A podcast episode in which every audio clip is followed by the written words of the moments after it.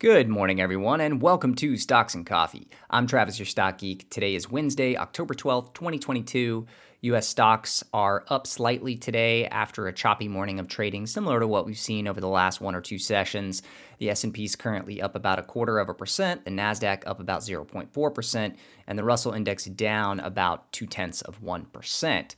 Early gainers include Moderna up 11% as the FDA has authorized more COVID booster shots for younger children. We also see KnowBe4 up 12% on rumors of a Vista equity buyout at $25 a share.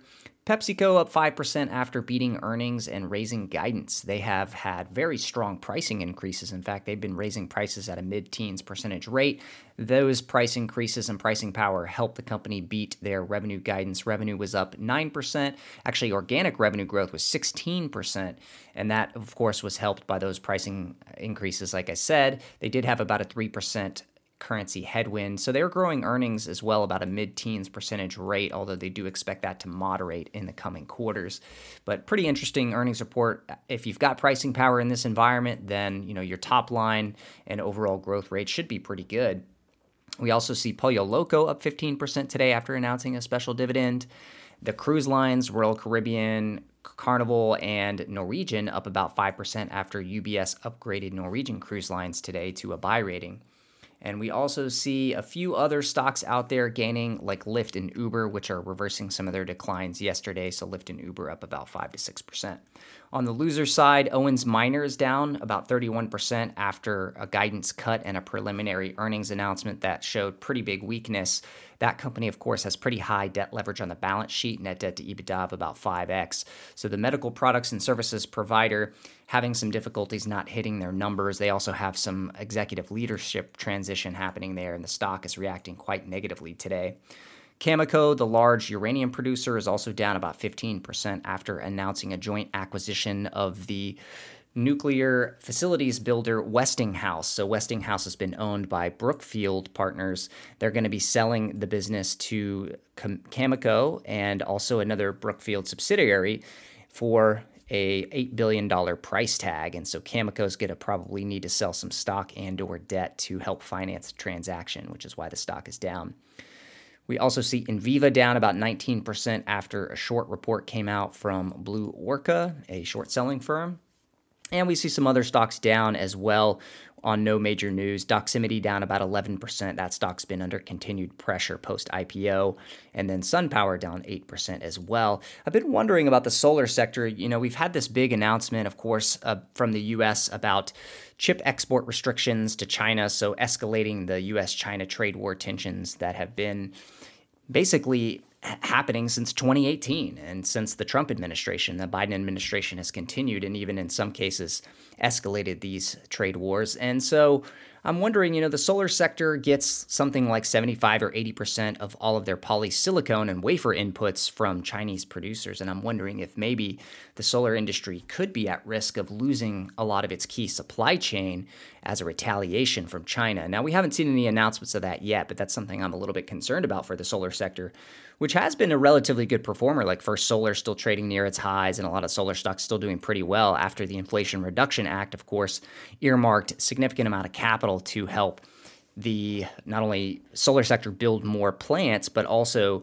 to give the tax credits to buyers of solar projects. So we'll see how it all plays out. Pluses and minuses, of course, for those sectors here in the in recent months, but it's something to think about as far as the the supply chain components that come out of China there for some of these solar producers. Looking outside of stocks, commodities are showing a bit of weakness here today with crude down about 3%. Gold down about three quarters of 1%, silver down over 2%, and copper down 1%. There's some concerns, of course, in the commodity complex out there about a weakening global macroeconomic environment, which could be weighing on some of those commodities here today, even though we've seen some strength in crude in recent sessions because of the OPEC production cuts, but it is pulling back a little bit here today. On the government bond side, it's been pretty choppy and volatile trading in European and UK bonds. We saw European yields up today across several different countries. The UK yields were up a lot early, but have pulled back somewhat. We also see a little bit of a pullback in US government bond yields, down about two to four basis points across the curve. So, relatively muted government bond price action, despite the fact that we did get a major piece of macro data out this morning in the US with the producer price index or the PPI. The numbers did come in slightly above expectations at 0.4% growth month over month. It's still at about an 8.5% year over year growth rate. And of course, that's a very high rate for the costs of inputs for producers, but that's below some of the 11 plus percentage figures we saw over the summer. So it is trending still down somewhat on a year over year basis, but on a month over month basis did increase a little bit. But overall, these PPI numbers didn't seem to change any of the macro implications today, judging by price action in global markets. Tomorrow, we'll have the CPI, the Consumer Price Index data out, and that will be widely watched and could have some implications for markets again tomorrow. Later today, we'll get the Fed meeting minutes from September. I doubt that will have any earth shattering conclusions since we've heard the same line of talk from Fed speakers in recent weeks. Switching gears, there's an individual stock that's been really catching my attention in recent weeks, and that is Meta Platforms, META, formerly known as Facebook. Why is the stock starting to really intrigue me and why have I been buying some in recent days? Well, beside the fact that it's at a 52 week low today, it's at near five year lows. And in fact, valuation multiple wise, it is at multi year lows, maybe the cheapest it's ever been post IPO when looking at things like a price to earnings multiple, EV to EBITDA multiples, etc. The stock clearly has a bearish tilt today, and in fact, there's been a long bull bear argument on this stock for many years. A lot of people hate Facebook because of the role it played in misinformation spreading around election times in recent years. And frankly, Facebook Blue has been losing relevance among younger age cohorts in the US at least. It has been growing globally. Essentially, one of the key questions about Facebook is what does the future of the advertising platform look like if Facebook Blue is going to lose relevance? And Instagram is facing significant competition from TikTok. The other key question, of course, is what happens with all this money that Meta is spending on this metaverse concept. In fact, they just announced yesterday some new Oculus headsets with a price of $1500. And even though they've seen some traction there, there's a question about whether or not the 10 billion of annual spend Facebook is doing in the metaverse stuff is ever going to pay off from a shareholder perspective. There are many investors who believe the metaverse spend is essentially going to be wasted on a trying to build this platform that users are never really going to use in mass, and it's never going to deliver significant earnings growth for Meta. And finally, on top of the secular concerns, there's also concerns in the near term about what a global recession will do to the near term revenues and earnings for Meta. All of these concerns have helped push the stock down 62% year to date.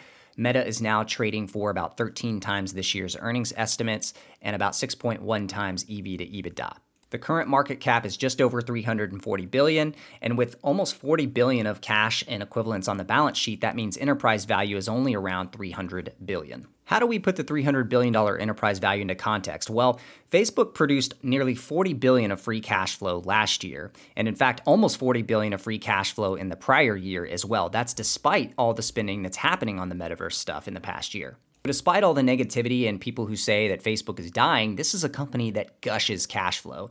And an EV to free cash flow multiple of 10 times for a huge global platform that a lot of small and medium and large businesses depend on to reach customers is pretty compelling, in my opinion you basically have to believe that either the global economy never recovers or Facebook will spend increasing amounts of money on the metaverse that will never pay off and they'll never shut off that spending, or Facebook will slowly die over the next decade as TikTok takes over the world. I mean, the scenarios that justify the current price for Meta are incredibly bearish. So, if you believe, as I do, that the global economy will eventually recover, that Facebook won't spend gobs and gobs of money forever on the metaverse if it doesn't work, and things like Instagram Reels will continue to get increasingly monetized, and that Facebook won't totally die off as a platform, that includes, by the way, not only Facebook, but Instagram and WhatsApp, then buying at today's prices could be a pretty good, compelling setup from a risk reward perspective.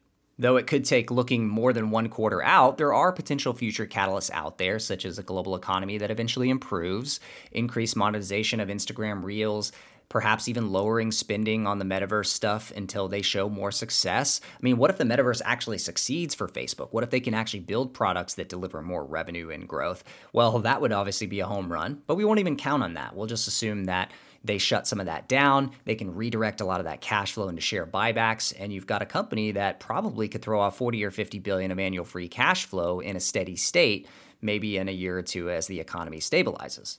Anyway, that's my general thesis. We can talk more in depth, of course, about this. There are a lot of moving parts to the situation. And feel free to tell me where I'm wrong. Feel free to weigh in. Hit me at StockGeekTV on Twitter, DM me, email me. Let me know how I'm wrong or how I'm right and how you're thinking about the situation. Keep in mind, Meta is a moderately sized position in my overall portfolio, and I always reserve the right to change my mind. So, this certainly isn't any specific financial advice to go out and buy the stock. You've got to do your own due diligence and make your own financial decisions. With that being said, we'll go ahead and wrap it up there today, everyone. I hope you have a great rest of your Wednesday, and I will see you all tomorrow. Cheers!